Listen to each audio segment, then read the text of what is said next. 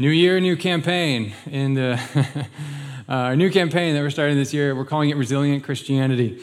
And basically, what we're going to do is just go through the book of First Peter. Hope to get through most of it, but we shall see. I won't be preaching on all of it, but what I don't preach on will all be in the devotional. Uh, we need resilience, is the idea in our Christian faith. I've heard our culture described uh, as a post Christian culture. The obvious idea is that Christianity used to be a much stronger influence in our culture than it is today. It's waning in influence, in power, in popularity. And I don't think I need to prove this to you. I think you feel it, right? We, we sense it and we know it to be true. The broadly accepted ideas are not coming out of Christianity anymore, they're coming out of other worldviews, our cultural norms, our, our, things like ethics are gravitating towards away from Christianity towards other worldviews and ideas, frameworks for morality and what is good and what is right and what is true. Mostly it's gravitating towards the self, right? And so in this post Christian culture, uh, what we're going to need is resilience. Because in a Christian culture, which most of us have grown up with, if you've lived uh, here in the U.S. most of your life or all of your life for the last X number of years, and you've been a Christian, a Christian culture produces kind of a soft Christianity where it's really easy to be a Christian. It's culturally advantageous to say, I am a Christian, I'm a follower of Jesus. That is changing. It has already changed. Where when you say, I'm a Christian and a follower of Jesus now, at best it's a neutral statement, right? But often it's even a negative statement to say, oh, like you're bigoted, like you are against all of these things, you are uh, all whatever. Dogmatic. That's the term I was looking for that I couldn't find. Um, all of these things, and those, those count as like negatives most often in our culture when I say I'm a Christian and a follower of Jesus. And so all this begs the question of how, how we as Christians should act in this post Christian culture that we find ourselves in. Should we, as some would suggest, fight fire with fire and seek to win back that influence, that power and popularity by any means necessary? Should we escape and run to the hills, as be described as more of like a monastic idea, like retreat from culture and be completely isolated in our Christian communities. Thankfully, Scripture has a lot to say to this. And 1 Peter, especially, has a lot to tell us as Christians today about how we are to live in a culture which is not dominated by Christianity, Christian ideals, and influence. We're going to talk today, we're just going to go through the introduction first two verses, and I promise I will move much faster in the coming weeks. You're like, I don't believe you. You just meant four weeks and four verses. I will, I promise, all right?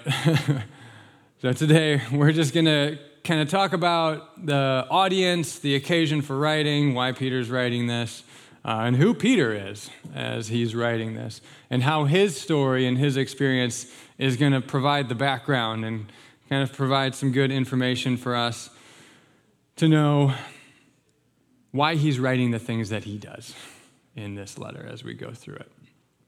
So let's first read it.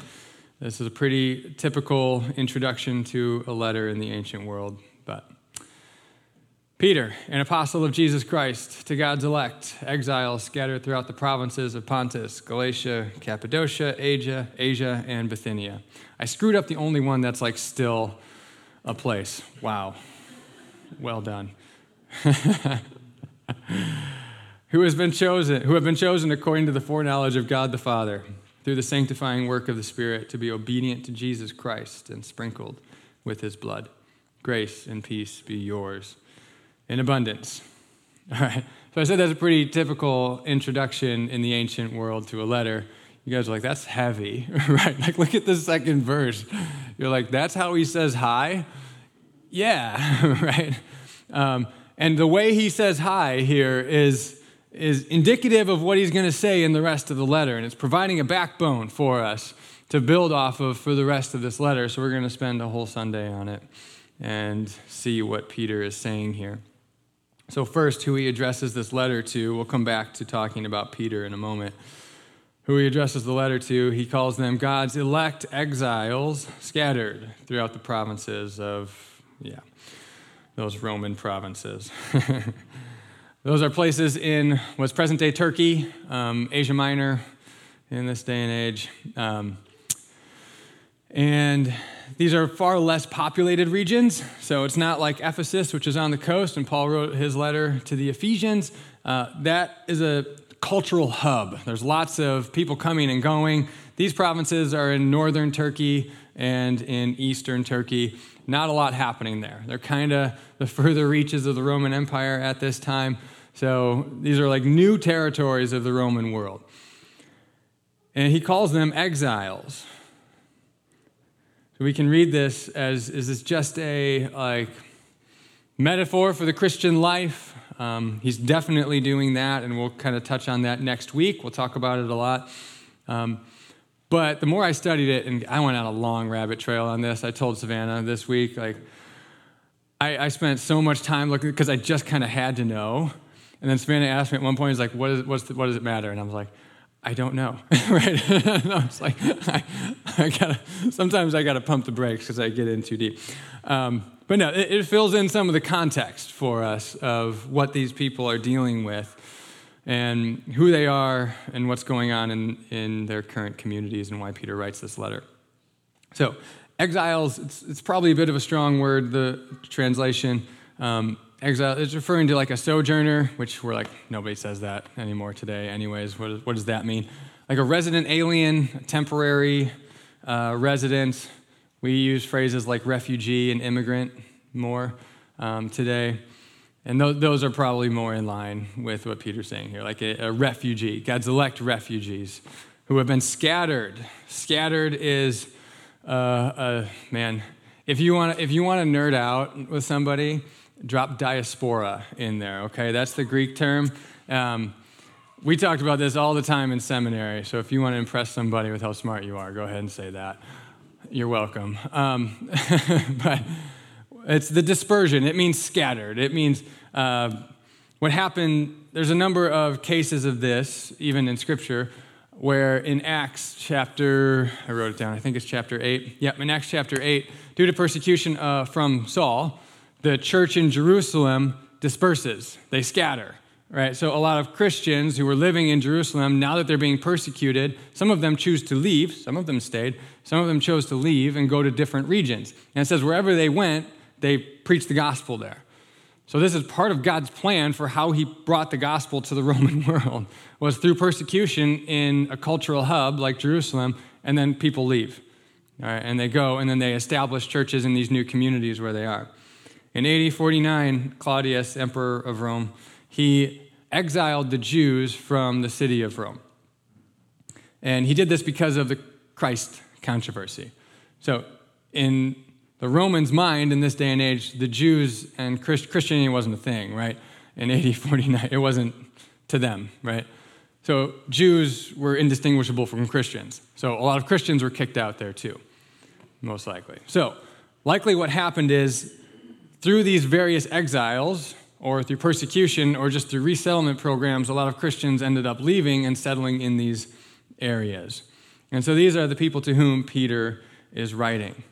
So they had been asked to leave their home, or forcibly they have left their home due to persecution, and they have settled in this new area. And here, as we're going to see as we go throughout this letter, they're facing more persecution here in in these regions of the Roman Empire.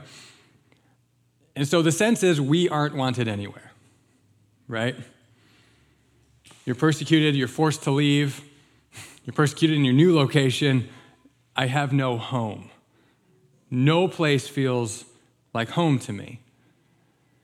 And that's a deep longing that we all have.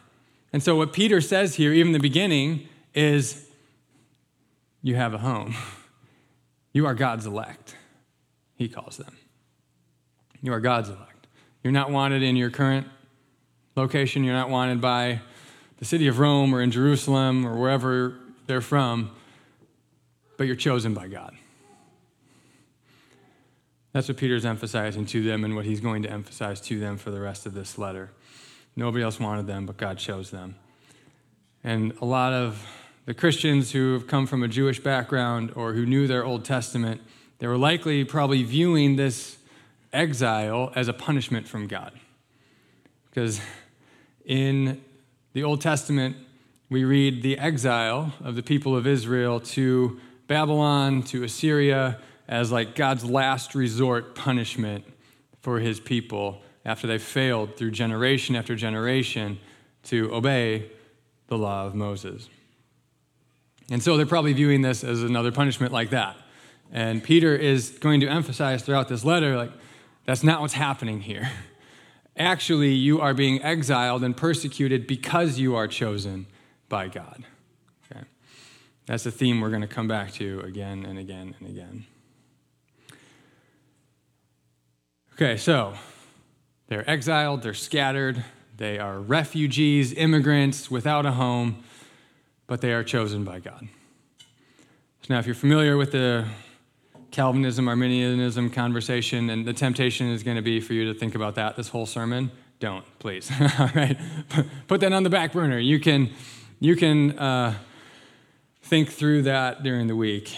Um, but for today, as we're worshiping together, let's just see what Peter has to say here, and you can think through the depths of theology later.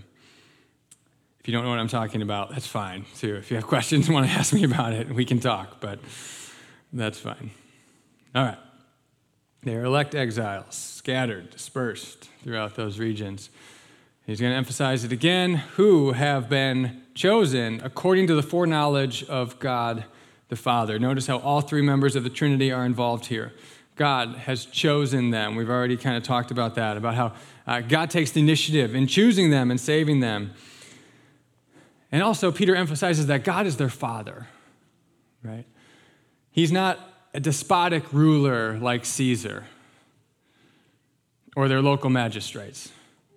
He's their father who has chosen them and adopted them and brought them into his family.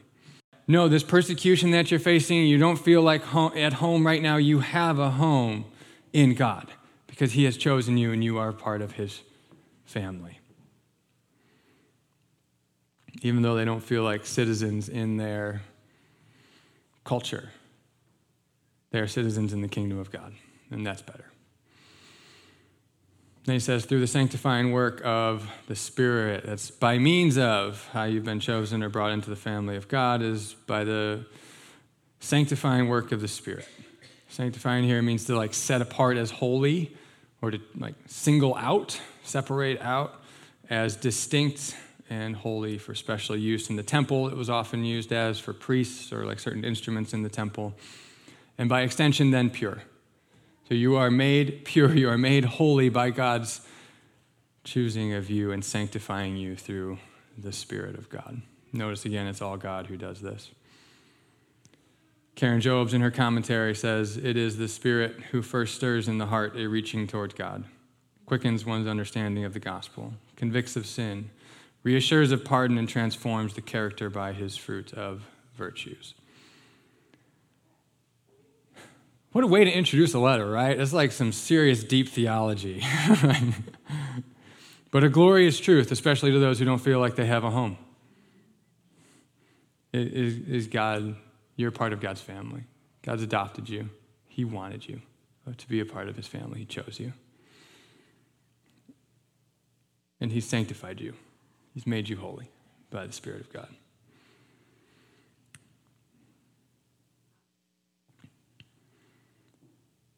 To be obedient to Jesus Christ and sprinkled with his blood. All right, again, a weird way to open a letter, right? And say hi, but this is why I think Peter is definitely writing to some Jewish Christians as well. It's not just Gentile Christians, because if he just drops like sprinkled with his blood in there, they're like, what are you talking about? Like most of us are thinking right now, like, that's a weird thing to do. Uh, what he's doing here is linking them to Exodus 24. Um, in Exodus 24, uh, when Moses receives the law of God and the people, he, he communicates it to the people of Israel this is the way that they like ratify the covenant, where the people say like, yes, like we will be obedient to uh, the law that God has given us, and then he sprinkles with them with the blood of a sacrifice as a sign of like, yes, we are in covenant relationship together. Okay. So that's kind of the idea. Is this covenant relationship that we have with God now is through the blood of Jesus Christ. That is not through sacrifice of animals, as in the past, right? That we are made holy, we are brought into the family of God through the forgiveness that is available through belief in Jesus Christ and in his blood shed for us that has atoned and paid the penalty for our sins. okay, that's an introduction, right? so, what Peter is doing here is he's using this as a metaphor for the Christian life, but he's also uh, taking into account their actual life circumstances, right? So, they are actual exiles. And Peter is taking that to illustrate their spiritual situation as well. They are chosen by God, so they have a family in God, even though they, they don't feel as if they are at home anyplace else. And this choosing by God has brought them into fellowship, communion with the Trinity Father, Son, and Holy Spirit. Okay, that's his audience, and a little bit about why he's writing it. Next is the author, Peter. He's an apostle of Jesus Christ, he says. Peter, his story throughout the gospel, his arc, the arc of his life is just so fascinating to me. And if you've been here for a while, you've heard me preach on this before. I love it so much. I see myself in Peter a lot, and I think a lot of us will see ourselves in Peter. And so, what I want to do really quick before we dive too deeply into this book is go through some of the life experiences of Peter that are going to provide some of the background for why he writes the things that he does in this letter. First of all, Peter's saying, talking to them as God's elect. Peter himself was chosen by Jesus. Remember, he was a fisherman, and Jesus encounters him and he says, Come follow me, and you will fish for people. Even in John 6, he says, Doesn't haven't I chosen you, the 12? Right. After a lot of other disciples are leaving him, they stay. And Jesus says that he has chosen them. In Mark 8, after Peter declares that Jesus is the Messiah, remember he asks, Who do you say I am? And Peter says, You are the Messiah. Jesus tells him, I tell you, you are Peter. His name was formerly Simon. He says, Now you're Peter. Peter means rock in Greek. And on this rock, Jesus says, I will build my church. When names get changed in the Bible, it's pretty significant. Okay, we often think of names as just like signifiers of who you are, like to distinguish you from somebody else. Now, in, in Scripture, they implied your identity and they implied like who you are, and even in some cases, like what you will do, right? And so when Jesus changes Peter's name, that's very significant. And what he's doing here is telling Peter that he's going to be a foundational figure. He is going to play a foundational role in the establishment of the early church movement when he changes his name. And he does. Mark was the earliest gospel that we have, and it was written, uh, as, it's the accounts of Peter that Peter dictated to Mark, his associate. Peter preaches a sermon in Acts chapter 2 at Pentecost that is like 3,000 people come to believe in Jesus. That starts the Christian movement after Jesus. In Acts 15, Peter is the one who speaks up at the Jerusalem council when they're like, What do we do with Gentiles? Are they supposed to follow the law or not? It's a big decision, and Peter's the one who speaks up. Peter is a foundational figure in the early church. He became the rock, as Jesus said. A few verses later, after that, like awesome moment with Jesus, uh, Jesus tells the disciples that he's going to suffer and die and be raised from the dead. And Peter rebukes him. He says, Never, right? Not going to happen. Jesus rebukes back, and it's a little harsh. He tells him, Get behind me, Satan. You do not have in mind the concerns of God, but merely human concerns. What's happening here? Peter didn't understand God's will as it pertains to suffering. That as soon as Jesus said, like, I'm going to go to the cross and die, his first gut reaction is like, no way, dude. Like, you're going to be king and we're going to like rule with you, right? Like, that's what the Messiah is supposed to be. Jesus like, you don't get it, Peter. That's not God's will. But Peter didn't understand God's will as it pertains to suffering. he hadn't yet surrendered his will to God. And the picture that we're going to see in this letter is a very different one of how it relates to suffering.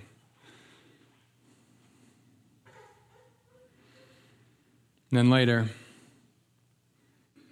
when faced with suffering and persecution in the courtyard as Jesus is arrested and being wait, waiting to be put on trial, and eventually we know he goes to the cross.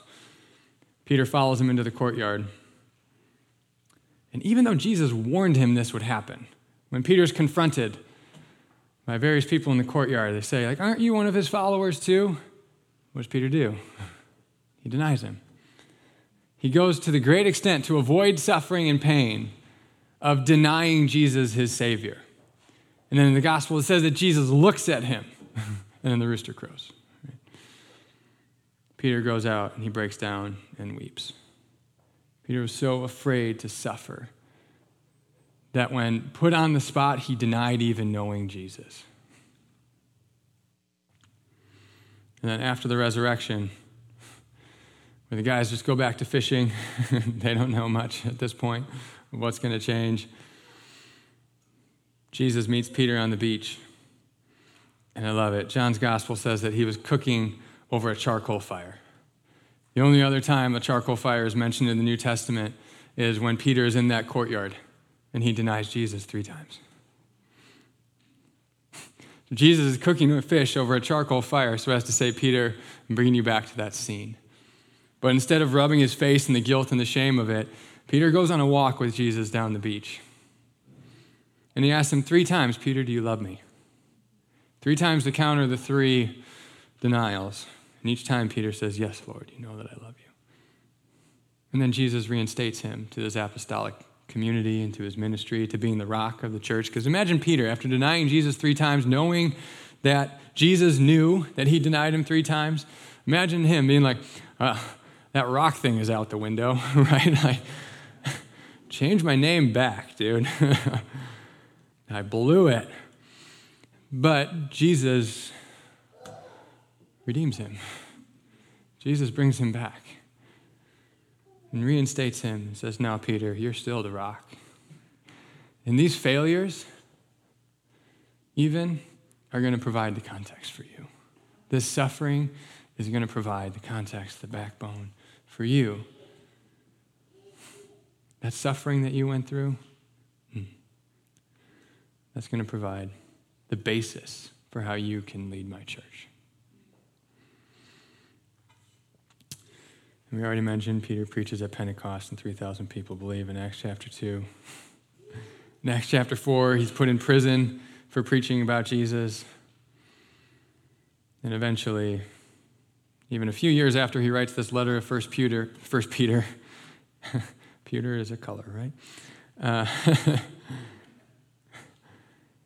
according to church history, he's martyred in Rome under Nero, in the persecution of Nero. So, whereas Peter had avoided suffering at all costs before and denied knowing Jesus, he was willing to go to prison in Acts chapter 4, and later in his life, he was willing to even die for Jesus. This is a different guy, right? He's changed. Something's different about him. And we will see it throughout this whole letter his perspective, his framework on life, everything is now centered on the gospel of Jesus. And what changed him was encounters with Christ. That is why he says, oh, let's go back. That's why he calls them elect exiles. That's why he says those who have been chosen, because he was chosen. Remember, according to the foreknowledge of God the Father, through the sanctifying work of the Spirit, to be obedient to Jesus Christ and sprinkled with his blood. Peter's experienced all of those themes and he knows them to be true. And now he's saying that the believers have this as well. All right, band, you guys can come and get set up. We're going to worship here in a moment. Our big idea that I will tease out more later when I apply it is the Christian life is the life of an elect refugee in covenant relationship with the Trinity. So remember, Peter's using their actual experience as refugees or temporary residents, resident aliens, whatever you want to say, exiles, to illustrate a key theme of the Christian life that this is who we are. This dual citizenship. We're citizens of our current culture, our current life. We're also citizens of the kingdom of God, chosen by God be a part of his family. And we're chosen to be in this beautiful covenant relationship with the Father, the Son, and the Holy Spirit. Now, when I say refugee, I'm just saying that as not as a political statement, to be clear. I'm saying that because that's a word we're actually familiar with.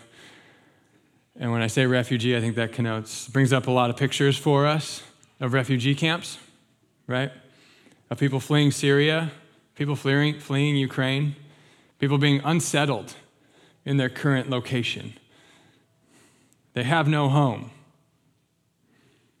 Christian life is supposed to feel like that for a little bit in our current state, this unsettled state. So, Lord,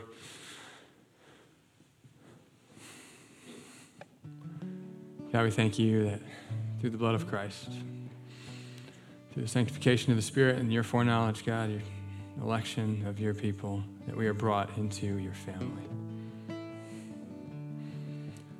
So, Lord, even if we don't feel like we have a home here, we have a home with you. Lord, thank you for your word that reveals this to be true. Thank you for the transformation that's available in the gospel, as Peter illustrates. And Lord, we worship you. We praise you as elect exiles, living in a culture that is not home. So Lord, would you give us wisdom and guide us? In Jesus' name, amen. Let's stand and sing praises to our God together. Big idea begins that the Christian life is the life of an elect refugee in covenant relationship with the Trinity.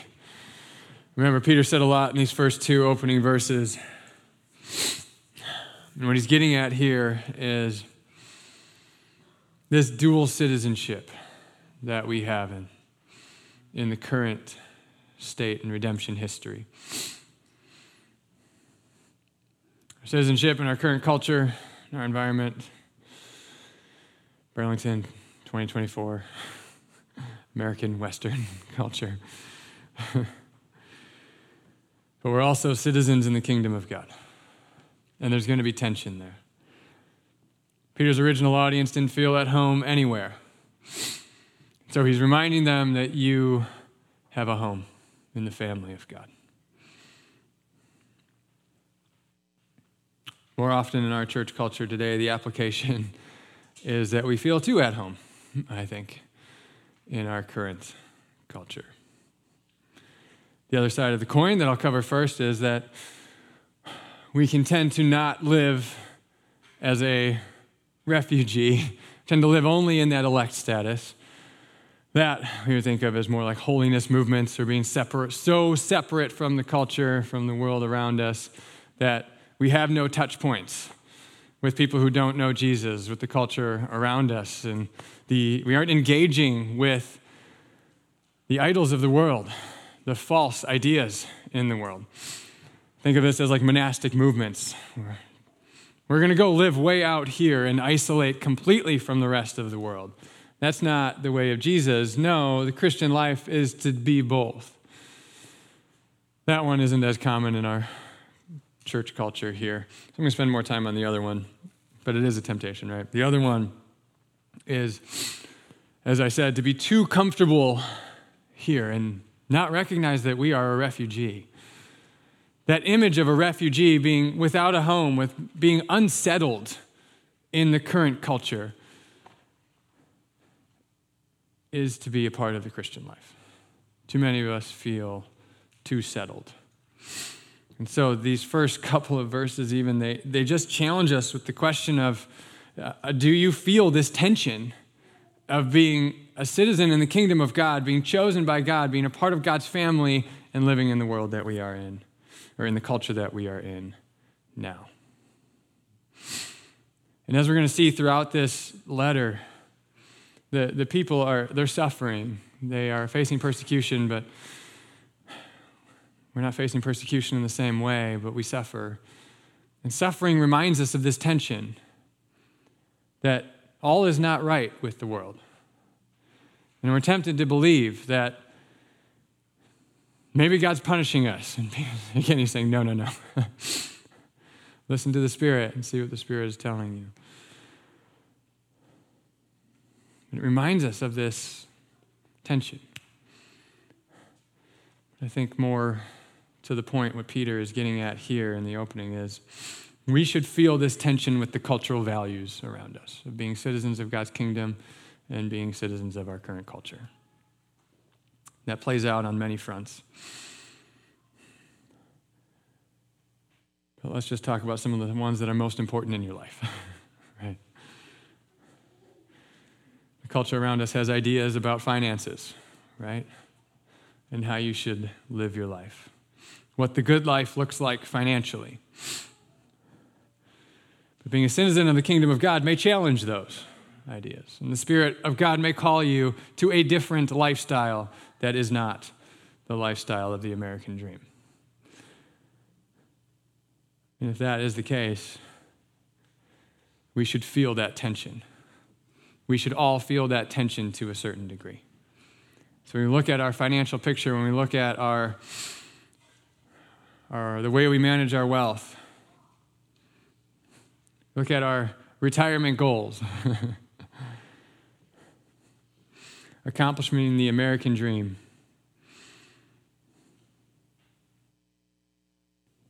I'm not going to give you any specifics. I'm just going to ask you questions of how does your citizenship in the kingdom of God challenge that?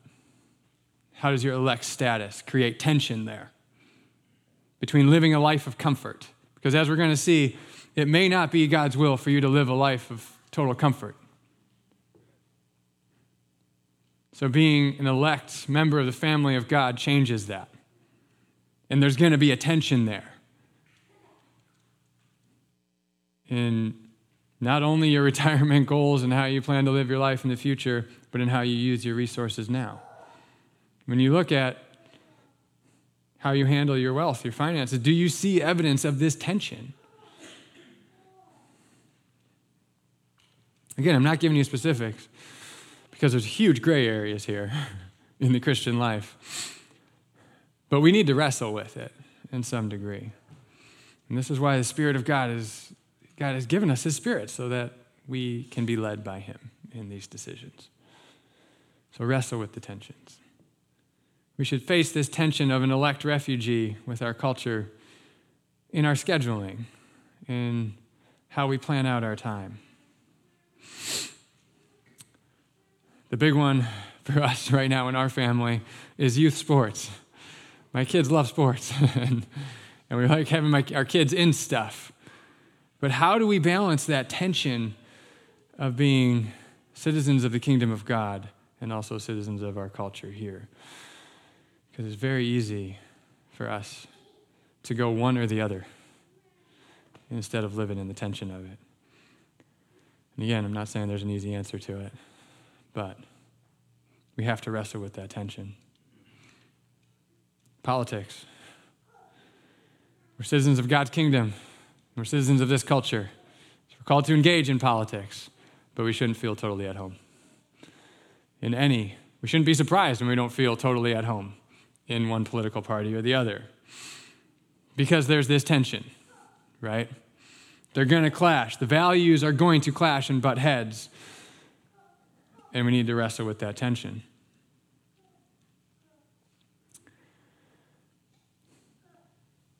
Most importantly, this tension exists in our inner life. That plays out in all of those things, but most importantly, it's in our inner life. Our culture is isolated and lonely. You have the family of God to belong to.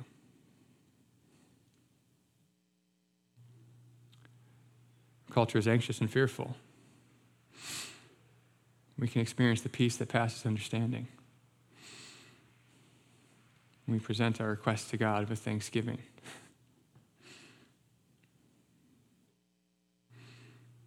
Our culture is just straight up selfish, right? You do you, get what you want. Who cares who you have to burn in the process? We can genuinely love one another from the heart because we have the love of God produced in us by the Spirit of God. Culture is very polarized right now. We can experience unity. Culture calls us to hate our enemies, especially our political enemies, right? Jesus tells us to love your enemies, to pray for those who persecute you. And he didn't just tell us that, he lived it by going to the cross and dying for us. And praying for his enemies who had hung him on the cross. Church, we are foreigners, we are sojourners, exiles, refugees in our current culture. We have a home in our status of elected to the family of God. So we need to feel this tension. You should feel the tension a little bit in all of these areas of your life. And feeling this tension is so good. It's so good for you. Because what it does is it reveals a hope that we have, a longing that we have. Again, suffering reveals that all is not right with the world, all is not right with our current state. And it gives us this hope and this longing for the return of Christ. We won't live in this elect refugee status anymore, but we'll be fully citizens in the kingdom of God, and God's kingdom will be here in full. So there won't be that tension anymore. That's a good longing. That's a good hope. But we have to wrestle with the tension of it here and now. Peter's going to give us a lot of specific instructions throughout this. But for now, as we open this campaign, wrestle with the tension and the beauty of it is, and why I brought up Peter, if I'm going through some of those things, and you're kicking yourself of like, man, I'm not doing this well. I haven't done this very well. You're in good company. Peter denied Jesus three times. but because Peter was elect by God, he was chosen by God to be a part of his family, he did not abandon him. He used those to form him more into the image of Christ. And so Peter became then the rock of the church, the foundation on which Christ builds his church. so you have hope. this is a part of becoming resilient, is going through the failures, the disappointments, and seeing, experiencing God's faithfulness on the other side. And learning that he is good and trustworthy and powerful and faithful through it all. And so take hope, take heart. Peter was a different person by the time he wrote this letter in AD 60 than he was in AD 30. If you're wrestling with this tension, the Spirit of God will transform you as you do.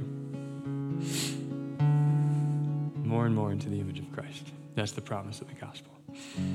And if you are chosen to be part of his family, he will not let you go. So now we're going to celebrate communion remember what Jesus did on the cross for us to bring us into this covenant relationship with the Trinity. To know that our status as children in the family of God is not based on our previous mistakes, previous successes, our best and our worst. It's not based on any of that. It's not based on our righteousness or our ability to be good. It is based solely Jesus. God choosing you and foreknowing you through the sanctification of the Spirit, Him setting you apart, and the blood of Christ, through which we enter into this covenant relationship with God.